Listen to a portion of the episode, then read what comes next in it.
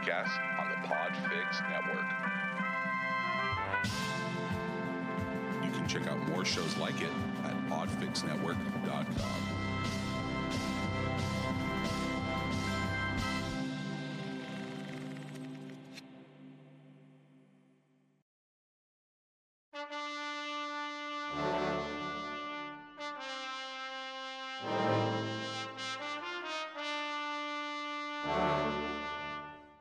Salutations, toppers, and welcome to today's According to mini episode. I thank you for giving me some of your time today, and I hope this episode finds you well.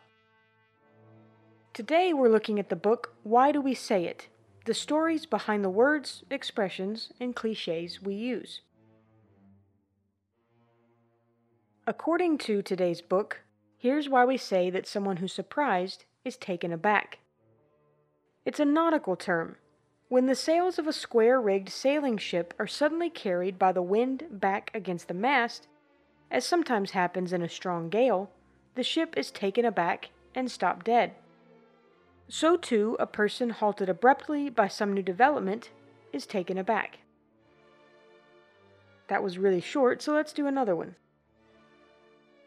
Where did we get the name for the counting device abacus? According to today's book, the device takes its name from the ancient Phoenician word abac, meaning dust, because the mathematicians of that day used to cover tables with dust in order to draw their diagrams and figure their problems. What do you say, toppers? One more? Okay. The next one in here is the word abeyance. What is the reason we say something held up is held in abeyance? According to the book, it's because abeyance literally means hold your mouth open. The word comes from the French bayer, to gape, and the allusion is to those who, while waiting for something to happen, stand with their mouth open. And there you have it, toppers. That's today's According to episode. Until next time, toppers, thanks for hanging out with me. Toodaloo.